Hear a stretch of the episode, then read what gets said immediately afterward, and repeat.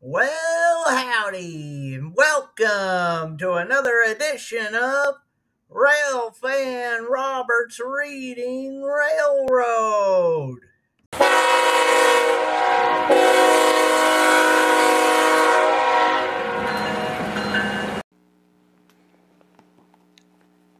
Chapter 10 We Steal Aboard the Yacht. When we arrived at the inn, I asked, What was the secret plan you and the constable discussed? Basil smiled. Curiosity killed the cat, you know. Tonight we'll tell the tale. Well, for the rest of the afternoon, we lounged in our rooms. Basil put on his Angora robe and curled up in a chair for a much needed cat nap. At five, he awoke and dressed. We descended to the dining room. Eat heartily, advised my friend. I don't know when or where we'll be having our next meal.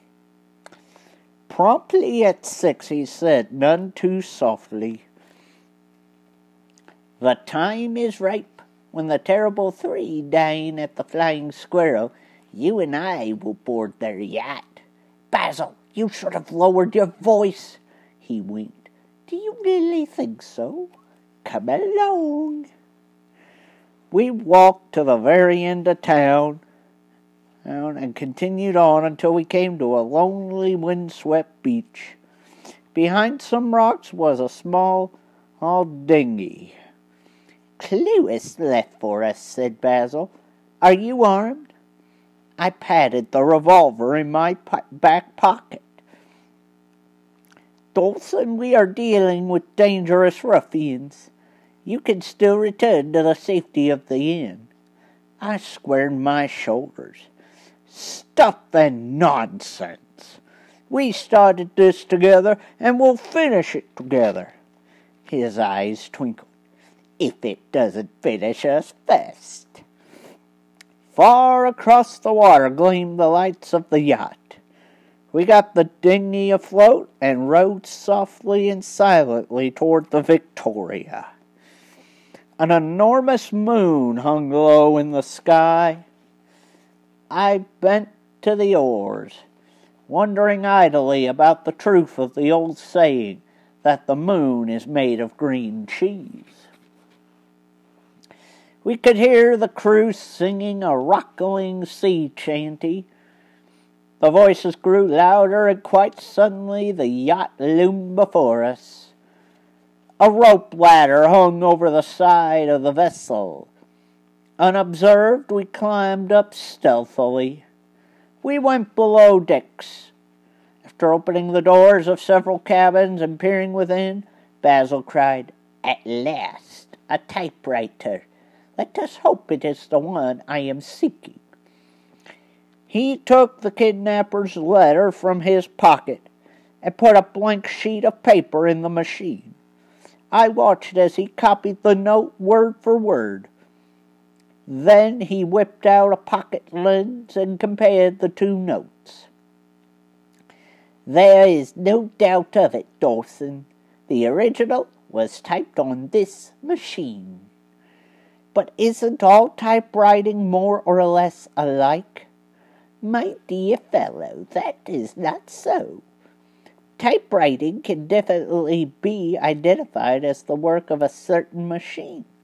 We judge it as we judge handwriting. Each typewriter has its own habits, even when it is in perfect condition, and this one is not. Let us take these two notes, for example. Interested, I looked over his shoulder.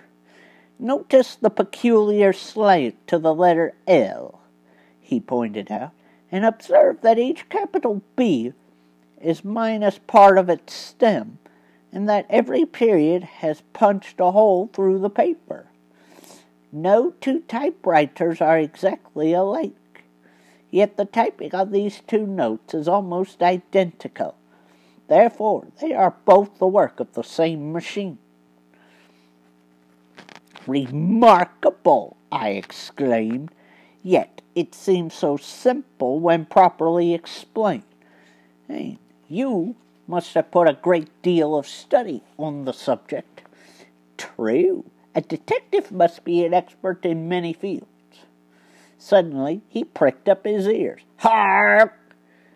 I heard swiftly running footfalls from above, coming closer and closer. Basil crammed both notes into his pocket.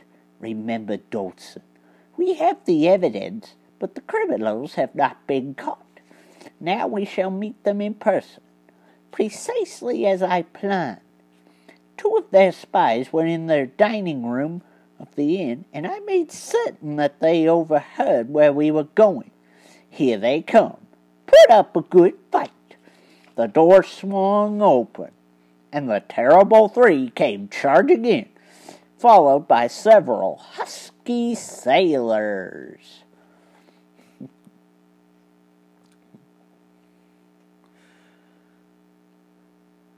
Chapter 11 Captured by the Terrible Three. At once, Basil hurled himself forward, fighting like a wildcat. I myself battled with a strength I never dreamed I had, tackling one enemy after another. Then two of them sat on me, and I was powerless to move. I saw that my muscular friend was being held down by several sailors. He had already knocked three of them senseless, but we were only two against many, and we were soon disarmed and tightly bound. The terrible three stood over us scowling. Our spies heard you say you were coming here, said one of them. You're no ship's captain, and you ain't no first mate. Who are you, and why did you sneak aboard? You may not recognize me, declared Basil calmly, but I can name each one of you. Barney the bank robber, Freddie the forger, and Percy the pickpocket.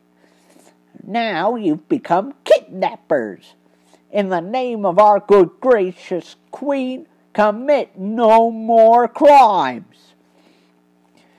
Freddie the forger rubbed at Basil's cheek. Some of the grease paint came off.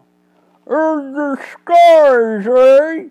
Well, shiver my timbers if it ain't our old enemy, Basil the scientific sleuth, and Doc Dawson, too. What a catch! It's you who'll be caught, said Basil sternly, and you'll pay for your crimes. I'll see to it. Not a chance, you snoop! You'll be busy playing tag with the fishes at the bottom of the ocean. Percy the pickpocket laughed harshly. Don't you trap, I say. Tomorrow our gang goes to Baker Street to chase everybody out. As for the twins, we'll keep 'em ourselves. That'll teach you to stick your nose into our business. Take 'em on deck, crew, ordered Barney. Barney the bank robber. We'll soon be up to heave 'em overboard. It'll be more fun than burgling the Bank of England. We were carried above and dumped on deck. The sailors turned their backs and began singing again. Basil squirmed close. Quick, Dawson, the ropes. I had visited my dentist recently, and my teeth were in excellent condition. Bending my head, I gnawed steadily away until Basil was free. At once he stood up and gave three loud, sharp squeaks. Dozens of police, led by Constable Cluis, came swarming over the rails of the yacht. It was a bitter battle, but the forces of law and order won. Cluess tipped his cap to Basil. I thought you never gave the signal, sir. Our boats were waiting on the starboard side, ready to carry out your plan. Well done. Basil handed him the kidnapped note. This evidence will put the terrible three behind bars. The typewriter is below. Take it with you. The constable paused. I trust the police will have receive some of the credit for the capture. Tut tut, Cluess. All the credit will go to you and your brave force. Leave my name out of it. Then he beamed most happily at the terrible three, whose faces were as black as thunderclouds. So your scheme failed, eh? In his poem To a Mouse, Robert Burns, a wise human poet, wrote, The best laid schemes of mice and men gang of after agley. I often wish that Burns had been a mouse. He lit, he lit his Merewood pipe. And now, my not so terrible three, where are the twins? We'll never squeal, they shouted hoarsely.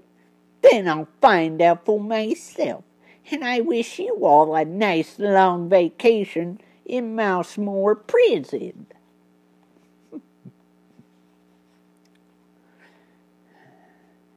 Chapter 12 Harry Hawkins Talks It was well past midnight when a police launch put us ashore. Will you need any help, sir? asked Cluess. No, thank you, Constable. I believe we can handle the rest of this matter ourselves. A chill wind was blowing as we made our way back to town. We passed the inn, and I thought longingly of my comfortable bed. But Basil did not stop. He strode on so rapidly that I had difficulty in keeping pace. We went along wide, spacious avenues lined with beautiful homes. Then the wide avenues gave way to narrow, crooked lanes. The houses grew smaller and shabbier and were crowded close together. At last Basil halted before a neat humble down dwelling at the end of a grass grown lane. The upper windows were dark, but a dim light burned downstairs. Basil crept close and peeped inside. Way luck, he whispered. There's Hawkins, dozing in his rocker. We dare not ring the bell at this hour. I'll fling some pebbles at the window. The rattle of the pebbles awoke Hawkins, who rubbed his eyes and looked sheepishly about. Psst! Basil tapped lightly on the pane until the carpenter saw him and came to the window. What are you all so late at night, Captain? You had better step outside, said Basil in a low voice, unless you wish your wife to know of your connection with the terrible three. The carpenter cringed and rushed outside. Who are you and what do you want of me? Then you don't recognize us, Hawkins. I am Basil of Baker Street, and this is Dr. Dawson. He stared hard at us. I'd have never have known you, sirs. Did you track me down all the way from London? Never mind that, that replied Basil sternly. Where have you hidden Angela and Agatha? Hawkins was terrified. I can't tell you. They threatened you then. The carpenter hung his head. The one thing on earth I'm afraid of is those three. There's no telling what they'd do to my family if I talk. Then I deduced correctly, remarked Basil. You were dragged into this against your will. I'll tell you as much as I can, Mr. Basil. Me and mine have always been straight, honest folk. The Terrible Three asked me to do some cabinet work on their yacht. Jobs were scarce, and not knowing who they were, I agreed. I had my family to feed, but one day I heard them talk of kidnapping the twins. I said I'd go to the police, but they just laughed, and I'd never see my own young ones again if I went. Scared me half out of my wits, they did. Then one of them said, Let's make him deliver the note and have him hide the twins instead of having one of the gang do it. Then he won't run tattle under the law. No, I'm in it up to my neck just as deep as they are. But I had to help help 'em on account of my family. Set your fears at rest, said Basil. They will menace you no more, for they are in prison. Thank heavens! Hawkins fell to his knees and clutched at the detective's legs. But does this mean I'll go to jail too? Spare me, I beg of you. You think of my good wife and my eight young uns. Such a disgrace would break their hearts. It is precisely they of whom I am thinking.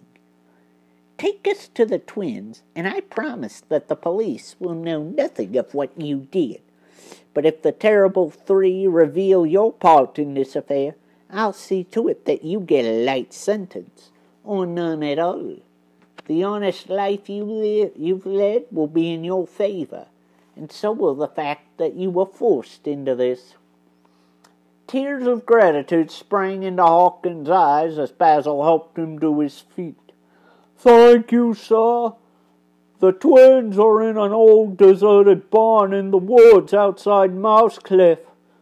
I'll take you to 'em myself. Nice, sweet children they are. I've tried to be kind to the poor little things. I am well aware of that, said Basil. You brought extra food for them, and sweets. Hawkins' mouth hung up. How did you know? No matter. Let us start at once. Right, sir. I'll fetch a lantern.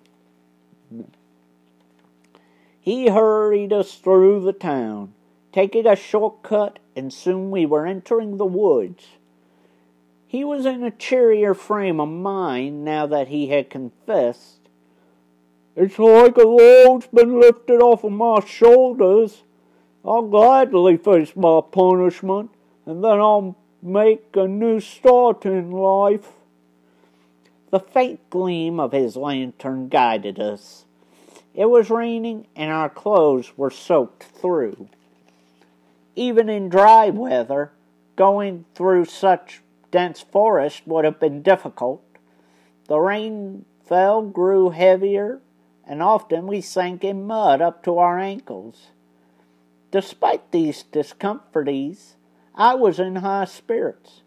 In a little while, we would find the twins, and this dangerous case would be closed.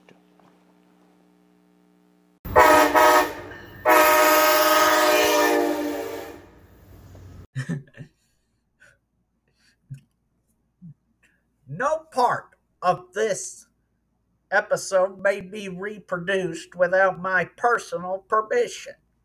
Railfan Roberts Reading Railroad is a production of Raccoon Gaming Rails Railroad Productions. And all all podcast episodes are owned by Raccoon Gaming Rails Railroad Productions.